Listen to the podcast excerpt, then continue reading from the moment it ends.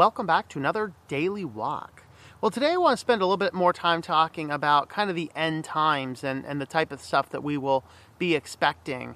And uh, we're going to dive right on into the scripture verse here as way of analysis because really this is this these are the end days. And uh, how far to the end? Well, I don't know. We need to keep watching. I mean, every year we think it couldn't get possibly any worse, and then they come out and you know ban Dr. Seuss. how weird is that? And we have to be ready for the fact that there are things moving in, in bad directions. And believe it or not, the, the plums, the, the depths of the insanity of this world, uh, they will still keep getting deeper until the end finally comes. So, of course, the text we're looking at, the famous text, Matthew 24 42, and we're going to talk about how some have interpreted this. It says, Be on alert, for you do not know the day which the Lord is coming.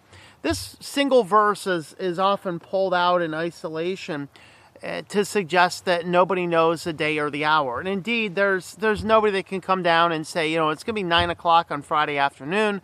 That's when Jesus is coming back. Anybody who says that this is exactly what it is, you are, you know, that's a false prophet. Just walk away from it. But with that being said, there's two ways that people have interpreted this verse. On the one hand, you have the people who say this verse means nobody knows. It's going to be a 100% total surprise. So let's just live on life as normal, do whatever you're going to do, and then all of a sudden, you're going to be gone.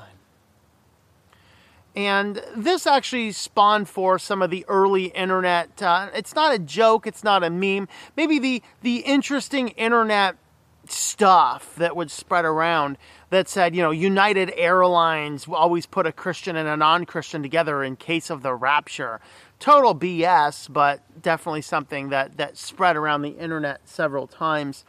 And uh, it's interesting little speculation. But the fact of the matter is, all of that comes from this, this wide spread belief pre in a pre-tribulation rapture that the world's just normal and all of a sudden we're gone and it's going to be left behind series of course popularized by left behind and the question is, is that biblically sound? Because there is another way to look at this verse. And uh, in fact, if you read the entirety of the context, not just of this little section, but of the whole chapter, you actually find that Jesus is telling us something different. Let me actually read this in context which is going to be um, from Matthew 24, verses 42 down to the end of the chapter, verse 51. He says, Therefore be on alert, for you do not know which day your Lord is coming. But be sure of this if the head of the house had known at what time of the night the thief was coming, he would have been on alert and would not have allowed his house to be broken into. For this reason, you must also be ready, for the Son of Man is coming in an hour for which you do not think he will. Who then is the faithful and the sensible slave whom his master put in charge of the household to give them their food in their proper time? Blessed is the slave whom his master finds so doing when he comes. Truly I say to you that he will put him in charge of all his possessions. But if that evil slave says in his heart, My master is not coming for a long time, and begins to beat his fellow slaves and eat and drink with drunkards, the master of the slave will come on a day he does not expect him, and at an hour which he does not know, and will cut him into pieces and assign him a places with the hypocrites. In that place there will be weeping and gnashing of teeth. So, what we see in the whole context isn't that, hey, it's going to be a 100% total surprise. It's no, you are commanded to do some things. This is the Christian work. This is the Christian service. This is why doing good deeds in Christ does not lead to our salvation, but is the calling of Christ. Ephesians 2:10, we are God's workmanship created in Christ Jesus unto good works, which he prepared in advance for us to do. So as Christians, we need to be out there doing good deeds for Christ. That is our call, that is our task. But at the same time, we are to be watching for these signs. Look around at all these signs. Look at all of the things that are coming together. What do you need for a one world government? Well, you know, you need uh, a population that's unified under single standards. Almost sounds like what they've been doing under coronavirus. Notice how nearly every nation in this in this world right now is falling lockstep in line with the same thing, and now they're starting to do COVID passports, and if you don't have your COVID passport, you can't enter or exit this particular country. And that is the type of, that lays this groundwork for this mark of the beast type stuff. Not that those are the mark of the beast. I have a whole separate video about that. But what I do want to make clear here is that when this end comes, when at this end time, we need to have all this technology. We need to have all of these tools. We need to have all these things. I was talking to somebody just yesterday who said, uh, was it two days ago, I guess, who said that um, um, a, a, former student of his, he was a teacher, he said a former student of his was over in Israel working on those badges, those ID badges that has all those types of things that everybody over there is working on. Now he says, yeah, we're working on them for the United States too. And the guy says, well, citizens won't do, won't allow that. He says, oh no, not, not right now, but we're going to slowly condition people to to need and require those. Well, I have never seen so much mass stupidity happen than in the COVID era, where people are running, wear a mask, and then the CDC's like, if you're vaccinated, you can get together with a small group, and then and then here is here is uh, confused in chief, um, the, the, the confuser in chief. Um, uh, Biden up there going, well, if everyone gets these vaccines and uh, and we wear our masks for 100 days, then maybe I'll let you have a picnic on the 4th. so how are you going to tell if everybody's co- uh, you know vaccinated? Oh, a passport, I bet. These lay the groundwork for these mark of the beast type things. They lay the groundwork for the one world order. They lay the groundwork for all these things that are coming, and that is our task. Is that we have to. Eh, the, the task isn't here that all of a sudden one day the world's normal and whoo, the Christians all disappear. That is nonsense. It is not what the scripture teaches.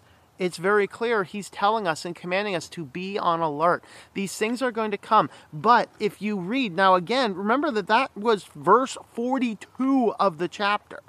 Let's go back up and look at some of the earlier parts because the entire chapter is about signs of his return. When is he coming back? So, just starting in verse 1, let's look at the section, the block from verse 1 to 14. I know it's more than I usually read on a daily walk. I just want to whet your appetite towards the things that he's saying.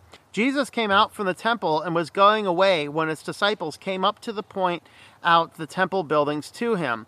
And he said to them, do you not see all these things? Truly I say to you, not one stone here will be left upon another, which will not be torn down. And he was sitting on the Mount of Olives. Disciples came to him privately, saying, Tell us when these things will happen, and what will be the sign of your coming and of the end of the age. And Jesus answered and said, See that no one misleads you, for many will come in my name, saying, I am Christ. I will and will mislead many. You will be hearing of wars and rumors of wars. See that you are not frightened, for these things must take place, but that is not yet the end. For nation will rise up against nation, and kingdom against kingdom, and in various places there will be famines and earthquakes. But all these things are merely the beginnings of birth pains. Then they will deliver you to tribulation. This is to the saints. They will deliver you to tribulation and will kill you, and you will be hated by all nations because of my name, the name of Jesus Christ. At that time, many will fall away and will betray one to another and hate one another. Police, my neighbor's not wearing a mask. Many false prophets will arise and lead many. Because the lawlessness increased, most people's love will grow cold. But the one who endures to the end, he will be saved. The gospel of the kingdom shall be preached in the whole world as a testimony to all nations, and then the end will come. Now, there's even more of this. And if you go back through the uh, the end. I'm going to read this spot here because it, it really actually does damage to the people who say, well, this there's this pre-tribulation and God will never put us through anything because this section here, Matthew 24 verses 29 to 31, does particular damage to that view. Immediately after the tribulation of those days, okay, after the tribulation of those days, the sun will be darkened, the moon will not give its light, the stars will fall from the sky, the power of the heavens will be shaken. And then the sun, the sign of the Son of Man will appear in the sky, and all the tribes of earth will mourn. They will see the Son of Man coming on the clouds of the sky with power. And he will send forth his angels with a great trumpet, and they will gather together his elect from the four winds from one end of the sky to the other. That's exactly what is described as the rapture. Now, is this, you know, the rapture happened and then you have the marriage feast and then everybody's coming back and then there's another calling up? Eh, not necessarily. That's what some of the people say, that this is the most misunderstood chapter, and I've not heard any reasons as to why it would be that misunderstood. Uh, but regardless, uh, regardless, we then go right from there into the parable of the fig tree, which is all about signs. Look at what's coming. All of these are commandments to keep an, an, an, an eye open to the world. Look at what is going on out there. That is our task as Christians. It's not to sit here and be like, oh, there's nothing we can do. All of a sudden, we're just going to disappear one day. No, no.